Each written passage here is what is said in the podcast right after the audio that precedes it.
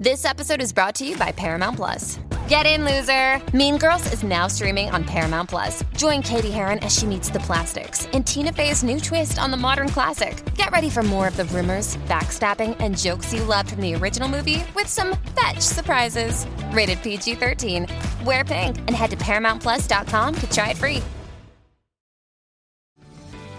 This episode is brought to you by Paramount Plus. An unlikely friendship begins in the Paramount Plus original movie, Little Wing, starring Brooklyn Prince with Kelly Reilly and Brian Cox. Reeling from her parents' divorce, Caitlin steals a valuable bird to save her home, but instead forms a bond with the owner, leading to a new outlook on life. Little Wing, now streaming exclusively on Paramount Plus. Head to ParamountPlus.com to try it free. Rated PG-13. Welcome, everybody, back to the Pittsburgh Oddcast. My name is Andrew Lindberg, and with me, as always, is the founder of Odd Pittsburgh, John Chalkoski. Hello, everybody, and a happy new year. Yes, a happy new year, a brand new year of shows, 2020. The roaring 20s. Barbara Walters. That's right. So, what do you think we should talk about in, you know, this very first episode of the of this year?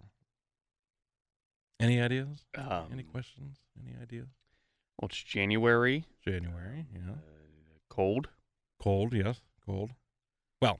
What do you got in store? So I was thinking about what we could talk about, because we got lots and lots of shows in the lineup. But for this week, I kind of wanted to dig into some of my favorite stories of like Pittsburgh characters from the past. So there's many famous Pittsburghers, of course, like, Andrew Carnegie and Frick and Andy Warhol and you name it, left and right, there's famous Pittsburghers. But there's also Pittsburghers who are not necessarily famous or maybe once were famous, but have since lost kind of that fame and lost their notoriety and have become kind of a figment of Pittsburgh's past. Including the first guy, which we'll talk about, which his story was was even unknown to people at his own time period, okay, which was the 1800s here. And it was you come across different people that sometimes in the paper have like a nice big obituary, a nice big write-up, and you're like, wow, I didn't know who this guy was, or this guy even existed, or maybe I only knew him for one thing, and yet he's famous for so much else that that nobody knew. I mean, these were things that you could finally reveal in an obituary. And that is basically what this first guy, named the Double X Cough Drop Man, is going to be about. And now, I wanted to dig into tales of three Pittsburghers, or people who eventually settled in Pittsburgh, because you could say lots of things about lots of different people, but a lot of people weren't born in Pittsburgh. Like, I was thinking about maybe doing George Ferris, the guy who invented the Ferris wheel. Not born in Pittsburgh. Well, neither was Gustav Whitehead. Right? Neither was, any of the most famous hockey players to play for the teams. What you did here in Pittsburgh matters, and it's a big difference. Carnegie, prime example. Pittsburgh is what developed him as a man and what drove him for the rest of his life. And that's the same thing that goes with all of these three people. Pittsburgh was the underlying and kind of the thing that ties it all together. Even though these people lived in different centuries, that underlying theme of Pittsburgh's innovation and weirdness and inspiration. And I say weirdness because this guy I'm going to first talk about is the definition of what you would call odd. Well, if his name is Double X Cough Drop Man, I think we're in for a treat. Yeah. So, let's dive into the story, this first one of the Double X Cough Drop Man of Pittsburgh. So imagine yourself right in the corner of downtown Pittsburgh. This is the 19th century, okay? And you see a man standing on the corner, and he's very tall. He's got a stovepipe hat, a buffalo skin fur coat, a peg leg, and a bushy beard. Is it a stovepipe hat or a stovetop hat? I wonder myself. I believe it is stovepipe. Because I always thought it was Abraham Lincoln wore a stovetop hat. That's right. Or maybe I'm thinking of stovetop stuffing. Either or, I like it. So he wore a big hat. He wore a big tall hat. There you go. Okay, he was a tall man. Like Abraham Lincoln. Exactly, like Abraham Lincoln. Except this guy had a buffalo skin fur coat and a peg leg and a big old bushy beard. That's how most people in Pittsburgh remembered him. Now, when I say they remembered him, I mean, this guy was a legendary figure in downtown Pittsburgh. He was similar to Bob Lansbury that we talked about previously, where, you know, everybody knew that guy who had signs, you know, that walk around downtown Pittsburgh. But, you know, who was this guy? Like, you might not see him, but who is he? Okay, and nobody knew. Well, that's like in the '90s, late '90s, and there was the guy in Oakland, the sombrero guy, right? Who would wore a sombrero, and was asking for change, right? And he had a little boombox next to him. Mm-hmm. Yeah, so I mean, like, you know, most people recognize these type of people, but nobody really knows who they are, and that was the case for this guy. His real name, Charles Orton, okay, better known as the Double X Cough Drop Man. Sold cough drops, rain or shine, at the corner of Market Street and Diamond Street in downtown Pittsburgh. And he did this selling these cough drops for over 40 years. Is Diamond Street still there? Or no, Diamond Street turned into Market Street eventually. So it was at that time period, there were two separate streets. So now it'll be Market Street and Market Street. Basically, basically the end of Market Square is where his shop kind of sat. Market Square has always been there. It used to be called Diamond. The Diamond, and they had different streets that were named like North Diamond, East Diamond, West Diamond, eventually called North Market, South Market, East Market, so on and so forth. But somewhere around that quarter near Market Square, this guy for 40 years sold these weird cough drops, you know, from a wooden box. And that was basically it. He was just seen as a strange and unusual guy, peg leg and all, who would, you know, happily sell these things. Well, not until he died did people finally find out the real story behind this man. Orton, Charles Orton, born in Allegheny City in 1846, okay? Prior to his cough drop career, he dabbled in several different diverse areas of study, including tightrope walking, acting, was one of the original riders for the Pony Express. At 14 years old, he enlisted to fight in the Civil War, okay? When he was 14, was, of course, too young, and he was turned away, but he later rejoined the Army as a drummer boy until his parents found him and eventually forced him to move back home, only for him to run away and join the circus, okay? During this time of the circus, he performed as a comedian, he was an actor, and that's where he practiced his tightrope walking. This also led to him driving wagons across the plains. He became a railway brakeman, which is how he lost his leg. Well, what's railway brakeman? Brakeman, which I've done a lot of genealogy. I'm fascinated by family trees. And a lot of family trees, you see people that work for the railroad, and they all had different types of jobs. And one of the most common jobs you'll see on there is a thing called brakeman, which at first I had no idea what that is either. Like, what's a brakeman? You know, what's that do? Well, back prior to the Westinghouse air brakes, each single car of a train had to be stopped manually by hand. And these people, they called brakemen, would ride the cars, either on top of the car or, like, next to it. And when time would come, would have to apply the brakes to that car or jump from car to car to apply the brakes. One of the most dangerous positions that was known in the railroad industry. And, in fact, if you fell off and just, like, fell into a ditch somewhere, they'd just leave you there. So well, they couldn't stop. I mean, yeah. It takes a mile right now still for trains today to stop. So if there's a car stalled at an intersection and you see the train, it's too late because they can't stop. So. Yeah, absolutely. And that's why Westinghouse invented his air brake, is because of that. The tragedies were so immense during that time period leading up to the invention of the air brake, which basically solved that problem. Well, you also mentioned he was part of the Pony Express.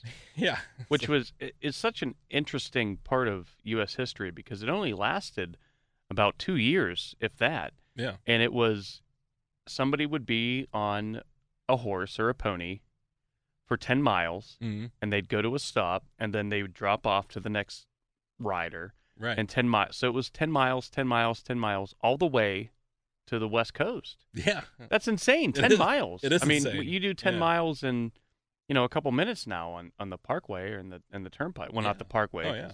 It's traffic. Like on foot, old pony, fast, as fast as you possibly could, because messenger service, I mean, while it was revolutionary, well, it was, it's odd to think about it today. You would get a letter in under a month instead of years. Yeah, years for letters. Yeah, of course. But still, yes. Back in those time periods, it was not easy to get mail. I mean, if you were going to address mail to Pittsburgh, or like say you lived anywhere, within the metropolitan area of Pittsburgh, the letters were addressed to like John Chalkoski, Pittsburgh, PA, and that's it.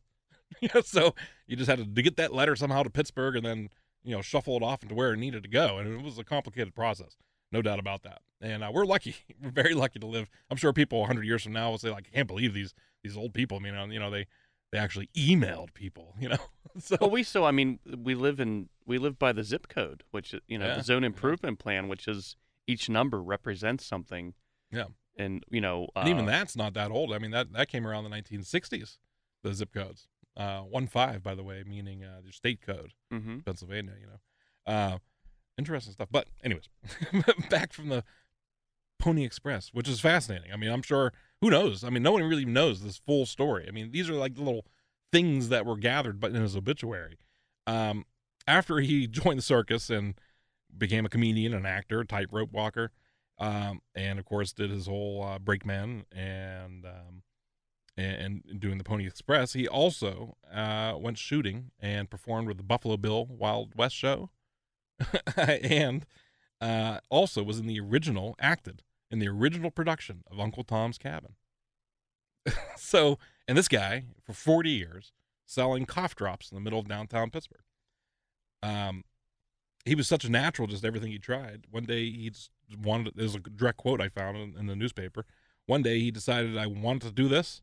And he would just go off and do it, no matter how strange or outrageous a skill it was. This type of person he was. With a desire to settle down, he eventually got married and moved back to Pittsburgh. And while coming back on a trip to Philadelphia, he saw how the cough drop industry was booming there and decided to bring that industry to Pittsburgh, where he opened up a little small shop and eventually sold to the streets selling cough drops. So he wasn't homeless? No, he looked like it. He had that weird big beaver coat or whatever, buffalo skin coat, and he had that peg leg, which gives him a little bit of character. Well, I mean, compared to today, if you saw, and we'll post this photo on kdkradio.com, but if you look at him today, you would say, he's not homeless. He doesn't need any help. But at the time, that was the common, Well, yeah, you think that someone's selling, cough drops for $2 a bushel or something. It's like... what else must be going on in their life that they're now doing this for 40 years? Apparently, a lot was going on in this guy's life. His nickname, Double X, by the way, he got because he ran for political office and failed, and people felt he was double-crossed. So they called him the double-crossed or Double X. Man, that's the origin of the name. It's not because it's like, liquor or something else inside the cough drops. I was going to say, that sounds like a dirty cough drop. It sounds like an awesome hip-hop name today. Yeah, Double X. Yeah, exactly, Double X. Well, you'll see from the photo, just how cool that actually does look, when he posted on his little cough drop thing, But this is just one example of, like, one of the stories that just kind of, lost the time. The stories that you would not find about unless someone actually took a photo of the guy and cared enough to figure out who he was. Well, it also, raises the question of when you see... I know that Double X wasn't a homeless person, but when you see a homeless person, you just dismiss them as somebody that doesn't have a job and they don't have you don't see together. Them for... But you don't know what they've been through. Right, I mean, exactly. This gentleman here, Pony Express, Circus, I mean, that's insane. Like, those are all stories. Drummer Boy and the Civil War, And it goes on and on and on, this guy's life story, and it's like, even this time with Buffalo Bill and traveling around that Wild West show. I mean, think about how cool that would have been, or acting in the very first production of Uncle Tom's Cabin. I mean, he kind of looks, in the picture, you'll see he kind of looks like Sir Ian McKellen a little bit. He does. Yeah. A very distinguished man with a peg leg and a giant beaver coat selling cough drops. Exactly. Which what would, maybe today he'd be selling, I don't know, cell phones? Basically the cell phone man of Pittsburgh. Well, hey, you never know. Maybe one of these people have a story to tell that has yet to be untold. So go ahead and make sure you look at these hidden figures, because, I mean, this guy, I found out about him from a photograph. I mean, that was it. I was just like, well, what is a Double X? who is this man, this weird, interesting looking guy? He looks like he could be like the grandfather of like Mr. Odd, right? Or maybe that is Mr. Odd. I don't know, you know? Well, you told us when we started this journey that you were going to unveil the ways that you find these figures. Yeah. And I think, is that one of the ways, like if an obituary is a little bit extended, yeah, or you see a photo of something like that, is that what catches your attention? Well, I'll give you a prime example when we get to our third story, and I'll tell you exactly how I found that story, because that's the most fresh in my memory of how I came across that, you know, what inspired me to look them up in the first place. Because a lot of these people, you know, they're on Wikipedia, maybe not Wikipedia, you know, just Google search, you're not going to find too much about them. Even old newspapers, you're not going to find too much about them. So it's like it takes someone as a catalyst to kind of put it somewhere for people like me 100 years later to stumble across it and to dig into it more. Now that technology's caught up, yeah, we have the availability to go in there, dig up things that have not been able to be found before, and look at it from new light. So our second tale involves a legendary figure who a lot of people might only know because one of the halls at the University of Pittsburgh is named after him, and that is Holland Hall. But have you ever heard, other than the fact that we mentioned it once before in our very first episode of the Pittsburgh podcast, the prehistoric episode, the name William Jacob Holland? Right, yeah, so he's somebody who I've never really knew of, other than the fact that he apparently in 1921 discovered gigantic 9-foot-tall people living in Verona. That's from the first episode. From the first episode. So if you haven't heard about some of his finds, archaeological finds here in Pittsburgh, along with many other tales, check out that very, very first episode of the Pittsburgh podcast, the prehistoric Pittsburgh. But William Jacob Holland was the curator of the Carnegie Museum, and he was also the chancellor at University of Pittsburgh. So these are not spoiler alerts, because these are kind of commonly known things, at least to the academic world, that this guy named William Holland was indeed the very first, I guess you could say, official. Technically, there was another director of the Carnegie Museum, a very first one. Mm-hmm. But you ready for what happened to him? He was part of the archaeological dig in McKees Rocks during the Indian burial mound in 1896. And while trying, that was his very first like gig as the curator of the brand new museum, you know, that Carnegie was putting together. And he decided to kind of camp out there on McKees Rocks on the burial mound. And while there, not only digging up 30-something people who were buried on top of the mound, but it was considered cursed. And so much so that lightning struck. There was a rainstorm one day, and everyone's in their tents. Lightning struck, and it killed one of the men instantly inside the tent that he was standing in. And he considered this, like, obviously a bad omen, you know, and quit the next day. So that was the very first director of the Carnegie Museum. Do we know his name? Frank Garadette was his name. So, you know, what do you do afterwards? You know, who do you get next? You know, who's going to follow up? Where do you go from here? Right. You know, when the first director is almost killed by an act of God, right? Hey, the last guy got scared away by a curse. How would you like? Yeah. Well, enter the picture, this man, William Jacob Holland. He was born as son of a preacher, born in Jamaica in 1848. Son of a preacher man. Son of a preacher man from Jamaica, mon. Jamaica. Yes. 1848. Okay. He attended a Moravian boys' school, where he went to later to Amherst College, the class of 1869, and then later Princeton Theological Seminary. But while at Amherst, one of the colleges he was at, his roommate was a student from Japan.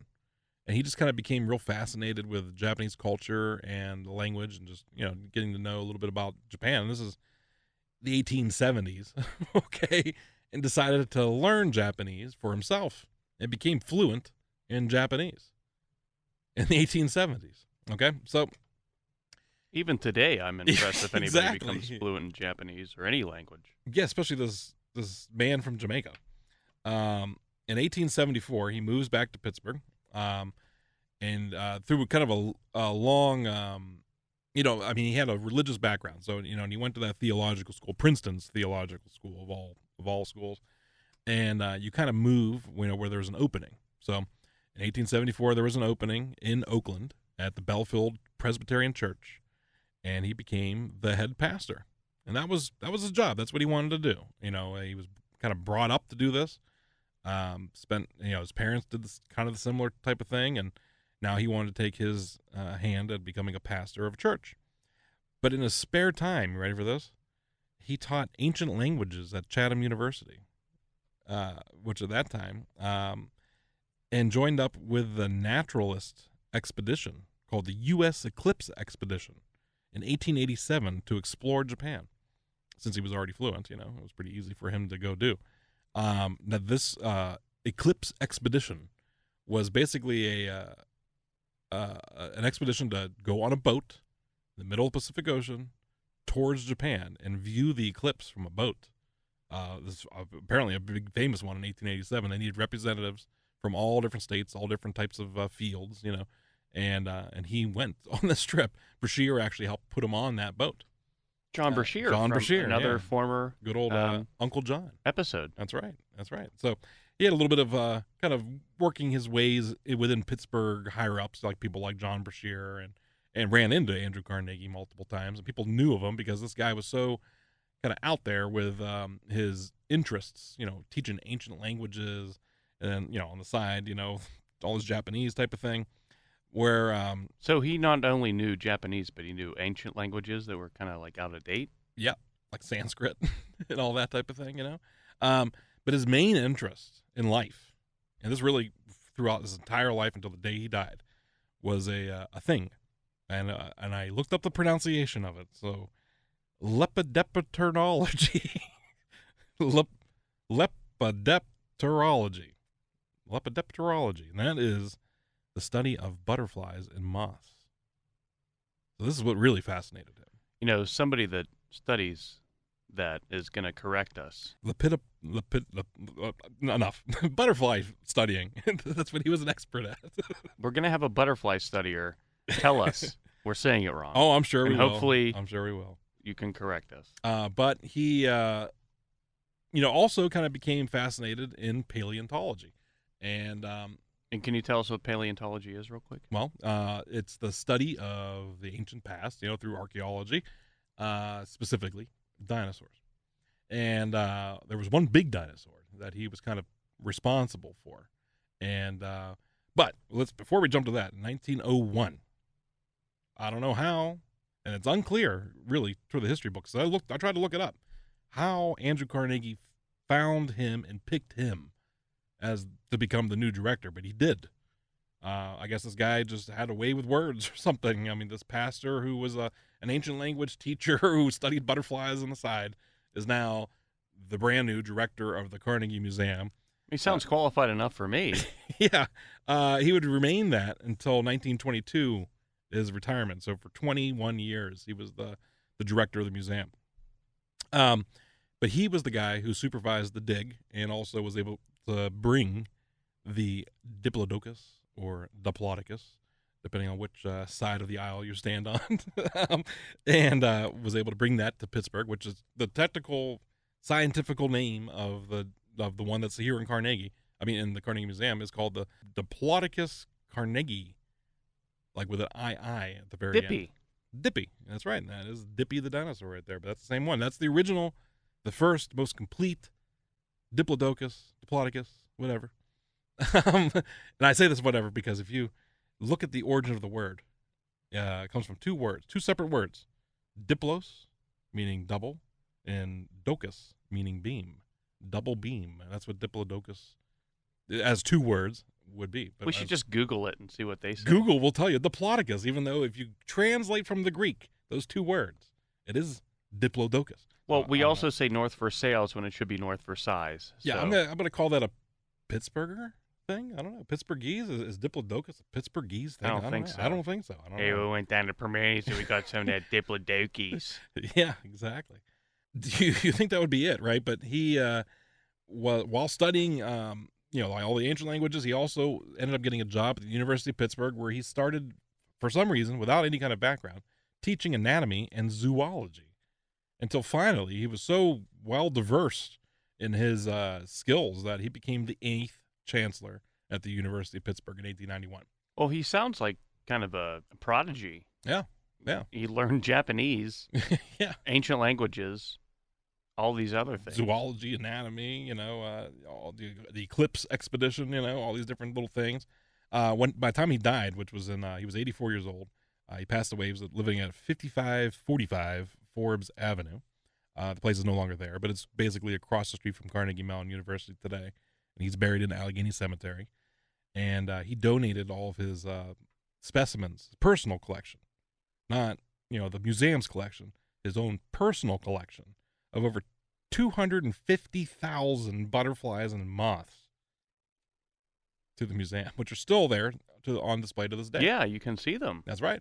And those were his. And I don't know where he kept them, but those were his, and he was the guy who did find that and put that all together. And it's just an interesting figure. So, I mean, that's kind of like what this episode's, you know, themed is about. It's about these interesting figures, these people who were like, you know, you might know them as like the name of, you know, the chancellor of University of Pittsburgh because of Holland Hall. You might have known his name as just the director of the Carnegie Museum, but you don't know why. I didn't know this guy was from Jamaica, some kind of pastor, all these other things, you know. 145 years before Cool Runnings became a movie, this guy was the director. Yeah, born in Jamaica, director of the Carnegie Museum. That's right. That's right. Very interesting stuff. I mean, you'll see a picture. I have a couple photos of him, which are pretty cool. And yeah, we'll post those too. He, of course, you know, was involved in that 1921 Giants of Allegheny story. So go back and listen to that. But I try to save the best for last. In fact, I kind of want to do a little series of shows like this where I talk about like 3 or 4 different Pittsburghers who you might not know. People like George, you know, Ferris. You know, his story, while tragic, he died in his 30s, you know, the guy who did that. But there's lots of stories to share, and this one really fascinated me. It still does. There's still more to the story, which is not... Well, I hope so. We're talking about it. Yeah, exactly. I found it fascinating enough to at least do the research, do the digging. And this is the one I'm going to tell you about, how I was inspired to talk about it, or even just learn about who it is. Like you said before, like we've talked about in other shows, I'll spend a lot of free time just searching Google, you know, basically for interesting Pittsburgh-related things. Now, that path could lead me to places that normally would not lead you if you're going to study Pittsburgh history. Most people, if you think about Pittsburgh history, you're going to start with, you know, right here in Pittsburgh. You're going to look at the Carnegie Museum. You're going to look at the Heinz History Center. You're going to look at these local, you know, places first. Then maybe newspaper research. Then maybe genealogy research, because that's part of history. And those records and documents tell you a lot about a person. But this came about when I was searching in the San Diego Public Library. So... one of the tricks to finding the good stuff, okay, is to not look in Pittsburgh. That's a good thing and a bad thing, I guess, you know, but it's not a bad thing, because what's happened is people throughout time, you know, would move to California, let's say, you know, the descendants of, or someone related to this next person we're talking about, moved to California, I guess, passed away in the 1950s, and then just left a bunch of piles of photos and documents and things in their house and whatever, and eventually somebody just donated it to the public library, and they took the effort to scan it and post it online. And that is where I first heard and first saw a picture of a woman named Helen Ritchie. So now, does the name ring any bells? No. Right. So, and that's a complete shame, because this woman is legendary. I mean, sorry. Well, it's not your fault. That's the thing. Nobody, there's one single book that was written in the 1960s, long after she passed away, that tried to kind of piece together little bits and pieces of her life based on interviews with her family that were still surviving, and friends and people that knew her. But there's no real biography, nothing ever really put together, other than the fact of the different things and accomplishments that she kind of did. Not until you really start digging into the newspapers and trying to see kind of what's left, or find out what's still out there, you discover this amazing story of this woman, a first in Pittsburgh. Now, the first photo, by the way, I saw of her is her as a very young girl, 19 years old, just learning, you know, she's dressing up in her first pilot's album, in her first pilot's license kind of outfit. And she has the leather helmet, and then the goggles, the leather jackets, and then as I start going through other photos, I find photos of her when she was a little bit younger, like 15 to 20, and you could just tell by the photograph that this wasn't some kind of ordinary girl. She wasn't just some kind of, there was something in her eyes, and I'm being honest. That's how I discovered this person. I looked at her photo and I'm like, there's something behind these eyes that I must know. Well, let's learn about her. Right. Helen Ritchie was born to fly. Okay, number one. 20 years old. This is when she first learned how to fly the airplane. Born in McKeesport, okay, in 1909. She was the youngest of 5 kids to the superintendent of McKeesport's public schools. In 1928, the McKeesport native was a passenger on a daily flight from McKeesport to Cleveland. And that took, kind of gave her the inspiration of just being on a plane. I mean, think about this, 1928, prior to that, the only way you're going to get on an airplane is if you're the Red Baron in World War I. You're not going to likely have lots of commercial airline experience. In fact, commercial airlining was just kind of in its infancy of actually bringing passengers on an airplane and transporting them to different places. But she... Yeah, this wasn't, I'm sorry, but this wasn't soon after... Charles Lindbergh's flight. That's right. So this isn't. Yeah. This isn't. You're waiting in line at TSA at the airport. This is. Yeah. You're getting on an airplane, and let's hope you make it. Exactly. So of course that was the exact impression that her father had, and although her father, being the man he was, it was very generous, to her, and let his youngest daughter, kind of get away with anything she really wanted to do, and. He signed her up for flying lessons. Now, she wasn't the first female pilot. I mean, as soon as people were flying airplanes, women were doing it too. You just don't hear about them that often, not unless they accomplish some kind of feat or some kind of big historic thing or something. Amelia Earhart. Right, or disappeared. But she was famous before that. Right, but would you know the same amount of information about her if she didn't disappear?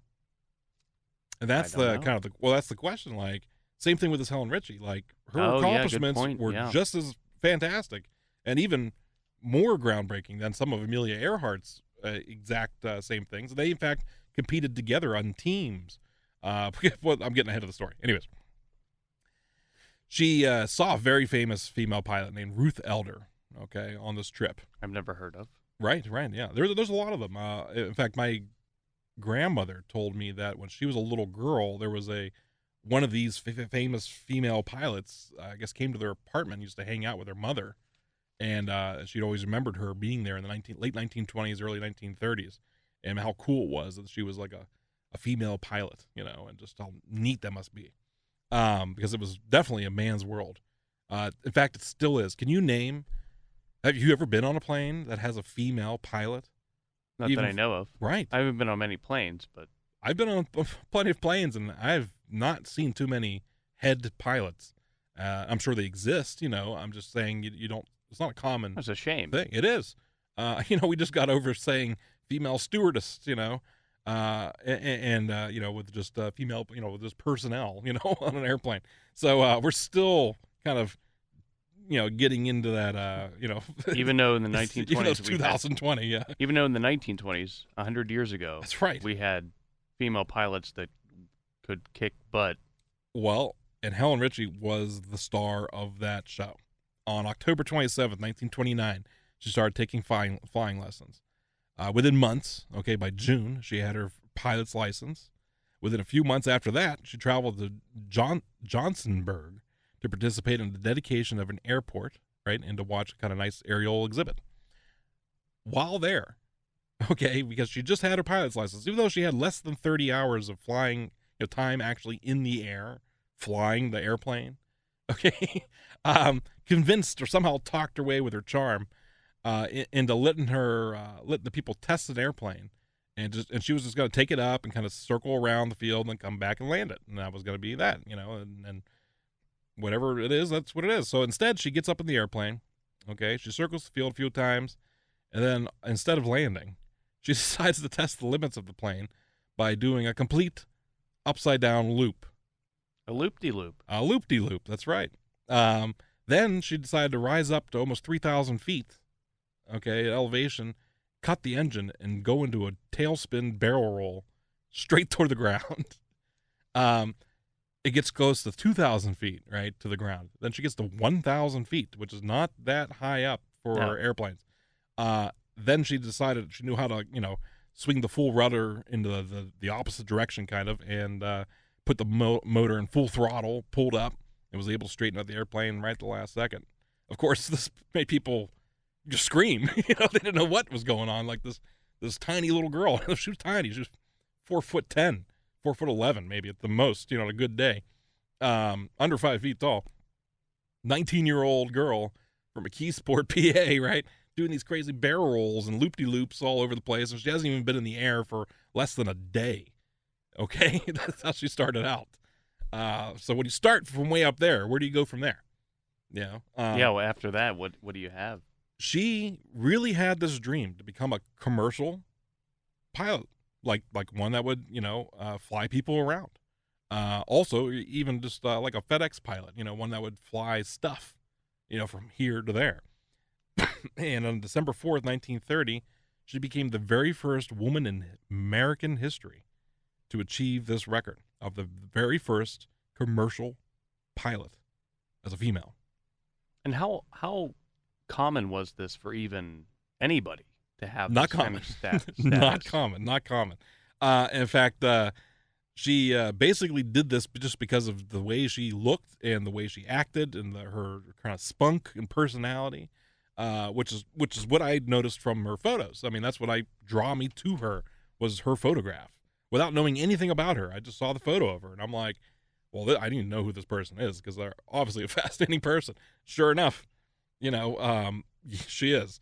So she not only does this, gets her first, you know, the very first commercial pilot license in history as a woman, but then she wanted to set out records, okay, for speed and endurance, after becoming the very first woman in Allegheny County to even earn a pilot's license.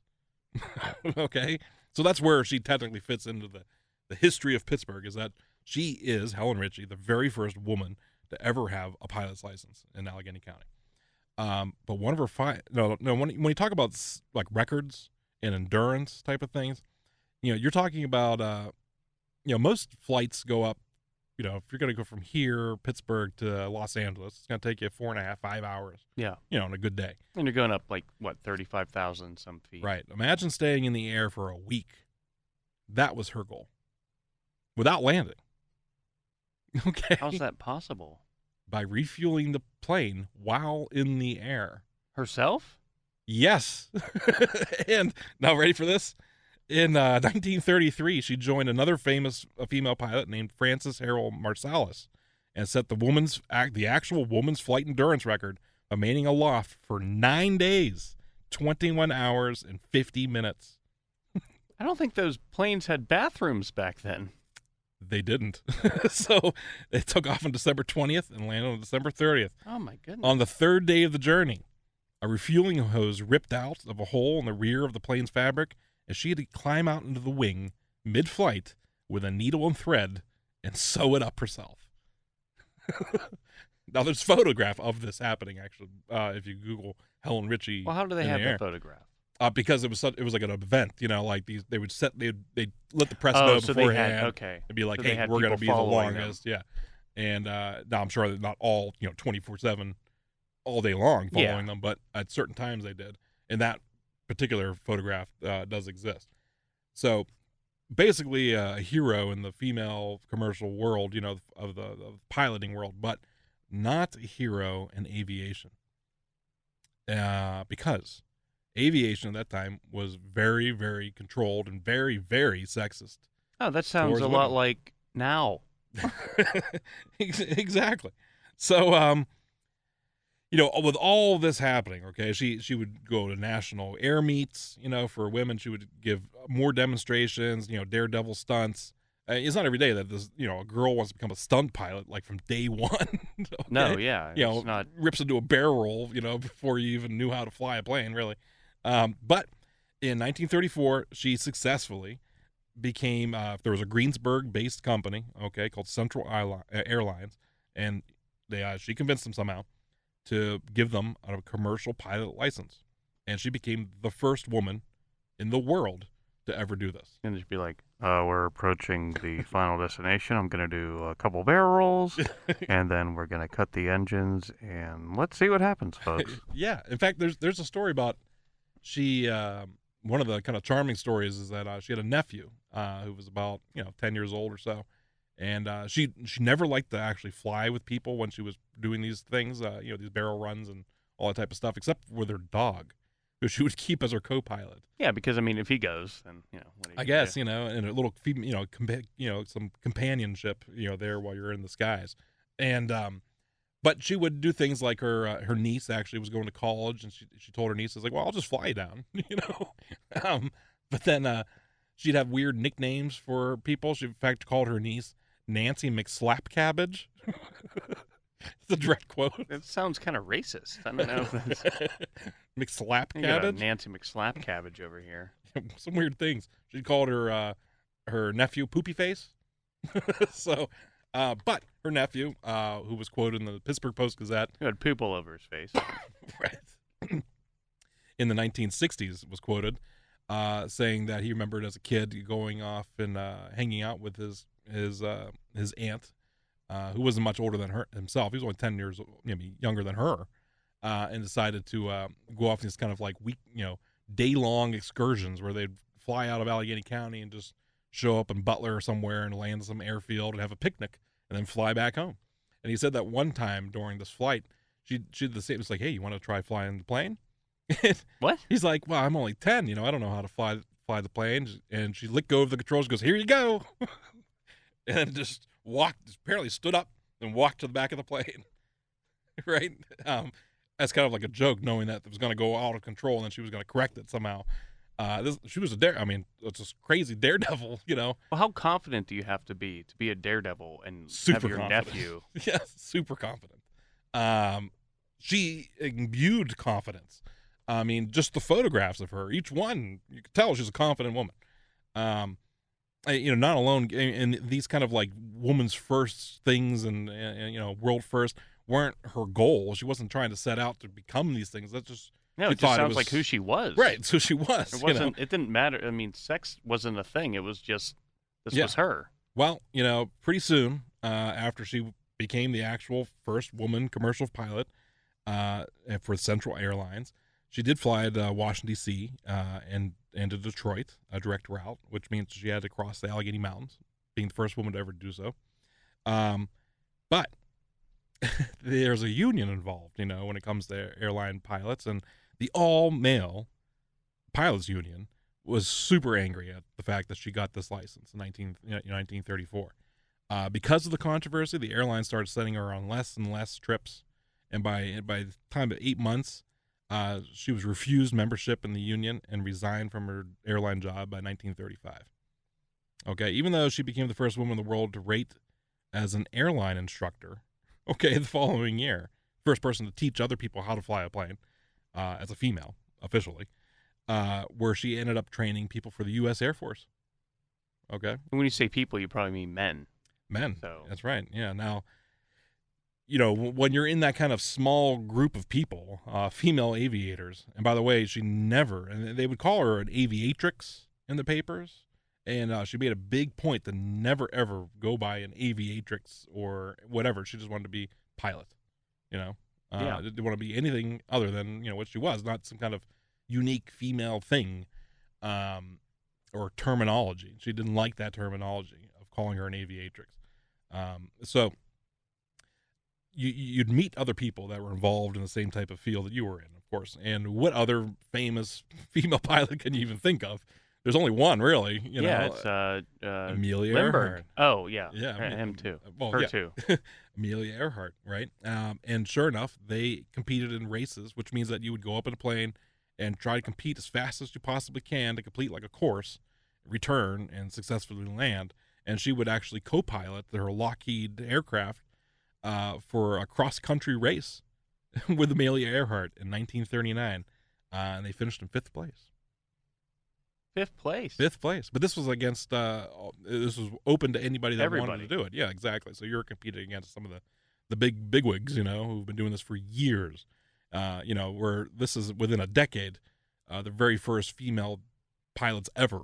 You know, so you're talking about a different type of, you know, situation. Which this is less than a decade after she started literally flying. Yeah, you know, only to come and, you know, to team up with Amelia Earhart herself.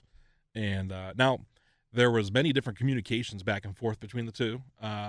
They had a really great friendship, a friendship that some say that they might have been lovers. There's no way, you know, another way of putting it. She, both of them, you know, had were kind of interested in men, but it was also clear from the photographs and from some of the writing that they did have some kind of mutual attraction to each other. So it was a, it was interesting to see kind of how that worked out and what happened to, you know, what was Helen's response when Amelia Earhart disappeared. Yeah, did she disappear? What happened? You know, no one knows, and everyone's still debating it to this day. But you know, life goes on, right? So what do you do after you're not allowed to join the union of being a commercial pilot? The only goal she really ever wanted to do, she did do airmail, and would fly airmail back and forth. You know, that as her passenger, well, I guess you could say the equivalent of the Pony Express, only in an airplane. That's right. That's right. It all comes full circle. And believe it or not, I was able to track down, and it was hard. And I've been looking for a long time. And I should have brought it so you could see it, but I have an autographed piece of mail from Helen Ritchie that she flew over. Yeah, that she flew over. You know, the course of doing one of these airmail trips, and it's from 1930, the very first year that she learned how to fly. It's fantastic. So there's no letter inside it, unfortunately, but you know, it's still cool just to see that it was, you know, touched her fingertips, and now it's at my house. So, but the story does not have a happy ending. Okay, and it's sad to say. But to help American allies during World War II, she served with Britain's Air Transport Auxiliary, which was a service that helped ferry Spitfires, Hurricanes, and bombers all over Great Britain, from factories to Royal Air Force bases to aerodromes. Are those types of airplanes? They are. Big ones. I'm talking like the war machines of the day. She achieved the rank of a major in the Women's Air Force Service Pilots, where she ferried planes and towed anti-aircraft targets for the U.S. Air Force. And for Britain? Well, Britain and for America. Her later job in World War II was to actually what they call paint fields, where they would go. You remember? So this is a time period where there was electricity in an airfield was non-existent, really. So you had some reflective type of things, or just really bright white paint.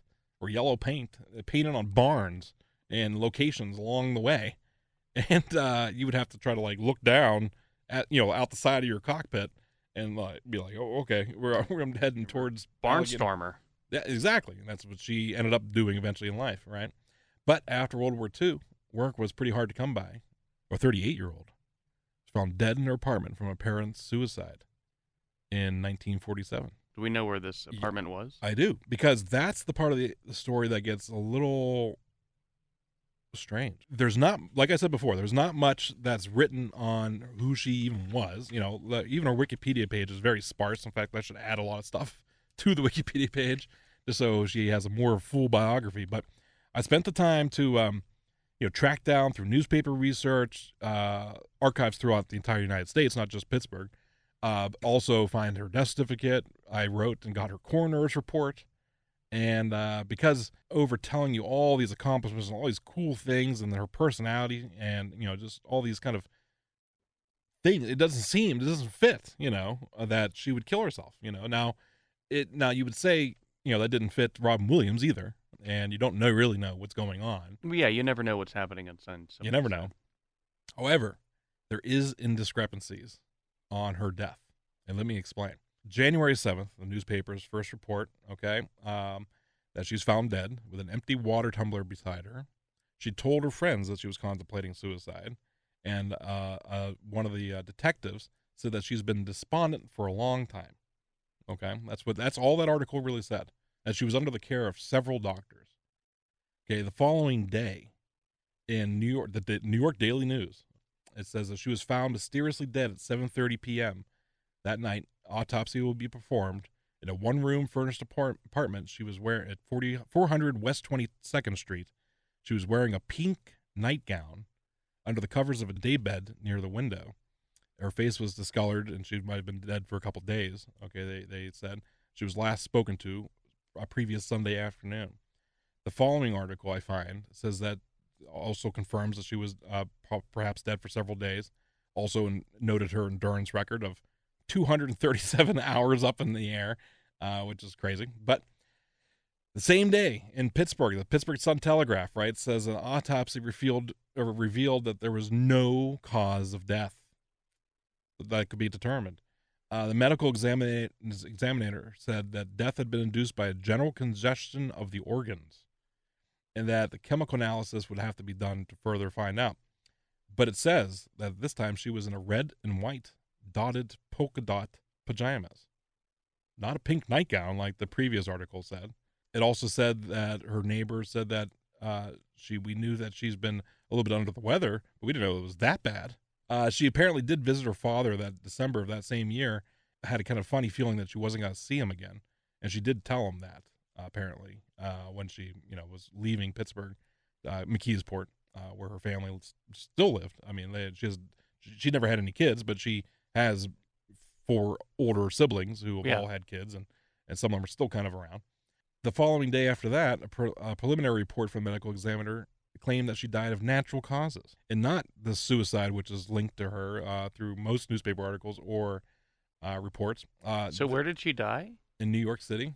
This time says that she was in a full pink nightgown again. Another person said that we know that she's been doctoring, but we didn't know how much, or that she's been sick. There's another quote that was mentioned in the newspaper. Also says that there's a quote that someone overheard her say years earlier, that when a girl reaches 37, her flying days are done. She also told people that she was flying very little nowadays. Now it's the funeral details. Okay, we're coming back, and they had a little bit more of a investigation into the autopsy. Now they changed their cause of death to general visceral congestion. The following visceral congestion. 2 days after that, okay, her body was brought back here to McKeesport. 4 airplanes flew overhead the funeral home. They said 2 poems at her funeral, at her eulogy, one called A Pilot's Halo by Don Blanding, another one called High Flight by John McGee, and she was buried in Versailles Cemetery under a tiny little marker, no bigger than this piece of paper I'm holding in my hand. If you go to her grave, it says her name, Helen Ritchie, and then it says 1909, 1947, and that's it. Nothing. With no kind of, hurrah or memorial to her, although there was a park named in McKeesport named after her, named Helen Ritchie Park, Memorial Park, which a lot of people had no idea who that park was named after because it's been named that for 70 years.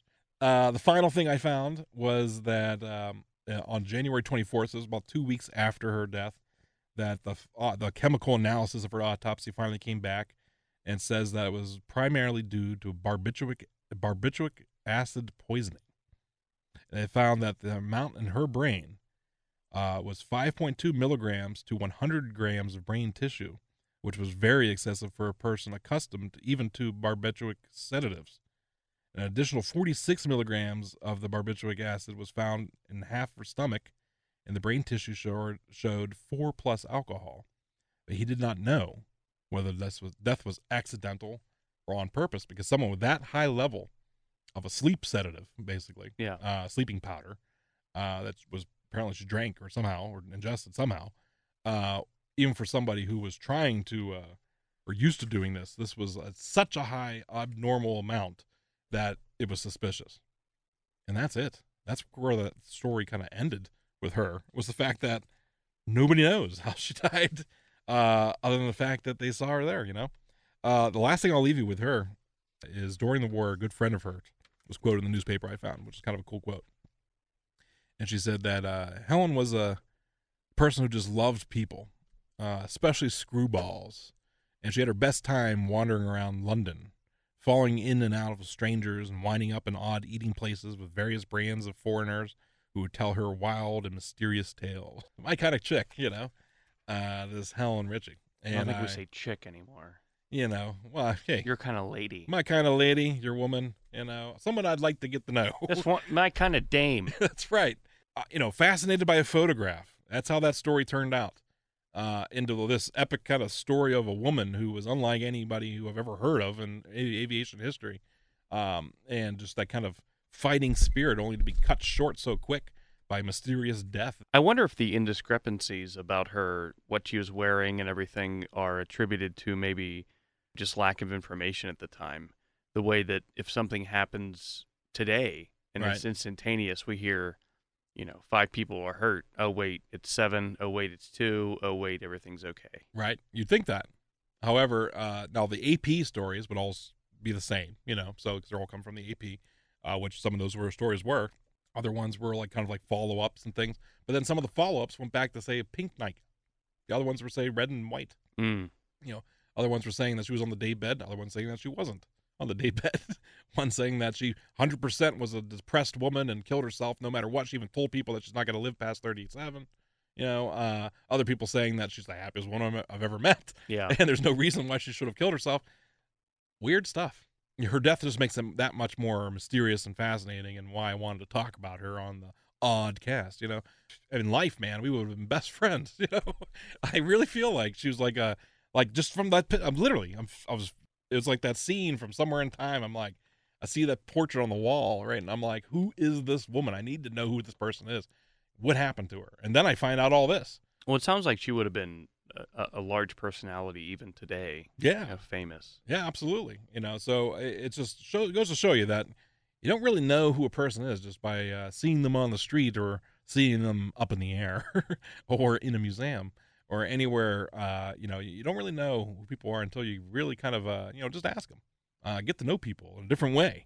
Well, and you need to get out of your comfort zone, which right. I'm not good at. I'll be the first to admit that that's not something that I can easily do, but it's something that I am trying to improve myself. Well, with. Yeah. I mean, even like that Bob Lansbury, you know, who people would think he was just a crazy guy, you know, on the streets in some ways, you know, I guess you could say that he was, but you know, that compelled one of our guests that we had on our show when we talked about the history of museums, to actually befriend the man and really find out who this guy even was. And thank God he did, because, yeah. You know, Bob has since passed. He learned a lot about Mr. Lansbury, and now we know a little bit more. Yeah, and, you know, by finding that stuff out, you find more stuff out about yourself, you know, through the process of discovering who this man is.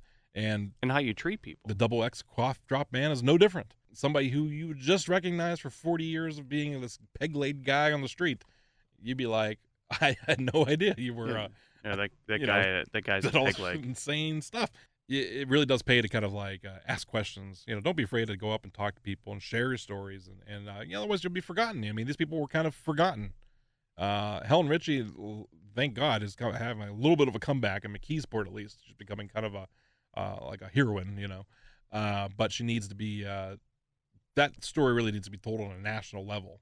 More than anything else, and that well, you have names like Earhart and Lindberg, and the Wright brothers, mm-hmm. and those are 3 very important names. But there's also a lot of people that we don't talk about, and it's like Helen. There is another name that did these things that are still like today insane to even try. Yeah. The way that she would just cut the engine and then crank it back up again. Mm-hmm. Yeah, crazy. I would never do that. No, I would never do that either. And, you know, the fight for equality, you know, in her story is fascinating. Someone should tell her story in a different way, you know. That's what we just did. Well, there you go. Continue to tell her story. Tell your friends. Find out. Look at all the photos. You know, those photos, you just type in Helen Ritchie, San Diego, by the way, on Google. You're going to come across that San Diego Public Library where there's something like 50, 60 photos of her when she was younger and all throughout her aviation career. But she was one heck of a woman and one heck of a forgotten Pittsburgher, one that I did not know who she was. One of these people like a Jacob Gusky, you know, one of these people like a John Brashear, you know, these little forgotten figures, you know, who kind of all fit back together. Jacob Gusky, the Jewish Santa Claus. The Jewish Santa Claus, that's right, you know, and all these little people. I mean, it's important to talk about these people. You know, look at what they've accomplished, look at what they did with their lives. And how you stack up to that, you know? Well, exactly. I mean, it's like, you know, Latrobe's own Mr. Rogers. Right. Everybody is special.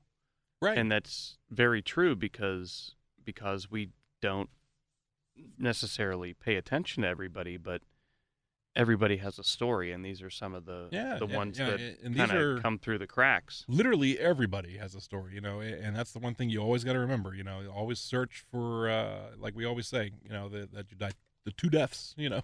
One is your natural death. The second is the last time someone speaks your name. And that's what we do here is we speak these people's names. At least let's think about Helen Richey for a couple minutes. You know, Helen Richey is going to get more thought of than any time since 1937 or 1947 when she passed away. People will be thinking about her now more so than any other time in history before this. Mm-hmm. And that's kind of sad, you know, but it's also awesome. It is also awesome. It's the perfect opportunity. So, and if you have any of those people that you think if it was your grandmother, right, your aunt, your uncle, your cousin, let us know. Send John a message, oddpittsburgh@gmail.com. That's right. I mean, I get messages all the time. It was one I just got, in fact, while we were recording this, from a woman named Laura, and you know, interested about a story about coal mines, you know, or the mining industry in Pittsburgh, or you know, natural gas, you know, who knows, whatever it is. Message me, you know, get a hold of us. We will look at every single question. We will get back to answering questions because I do have a lot. It's my New Year's resolution. We're going to do that. Go back to, and then I literally have 50 unread messages, 50. I got 5 today, you know. You know, and a lot of these things are kind of like, my uncle used to own a candy shop in 1928 in Verona, you know, can you? It's amazing. I'd love to learn about that. Well, I would like to learn about that, but like, a lot of questions are kind of like that, or, hey, I remember horns. Do you? You know, of course I do. And, but we could talk about those types of things, you know, Pittsburgh department stores, whatever it is. And without further ado, that's it for Pitt.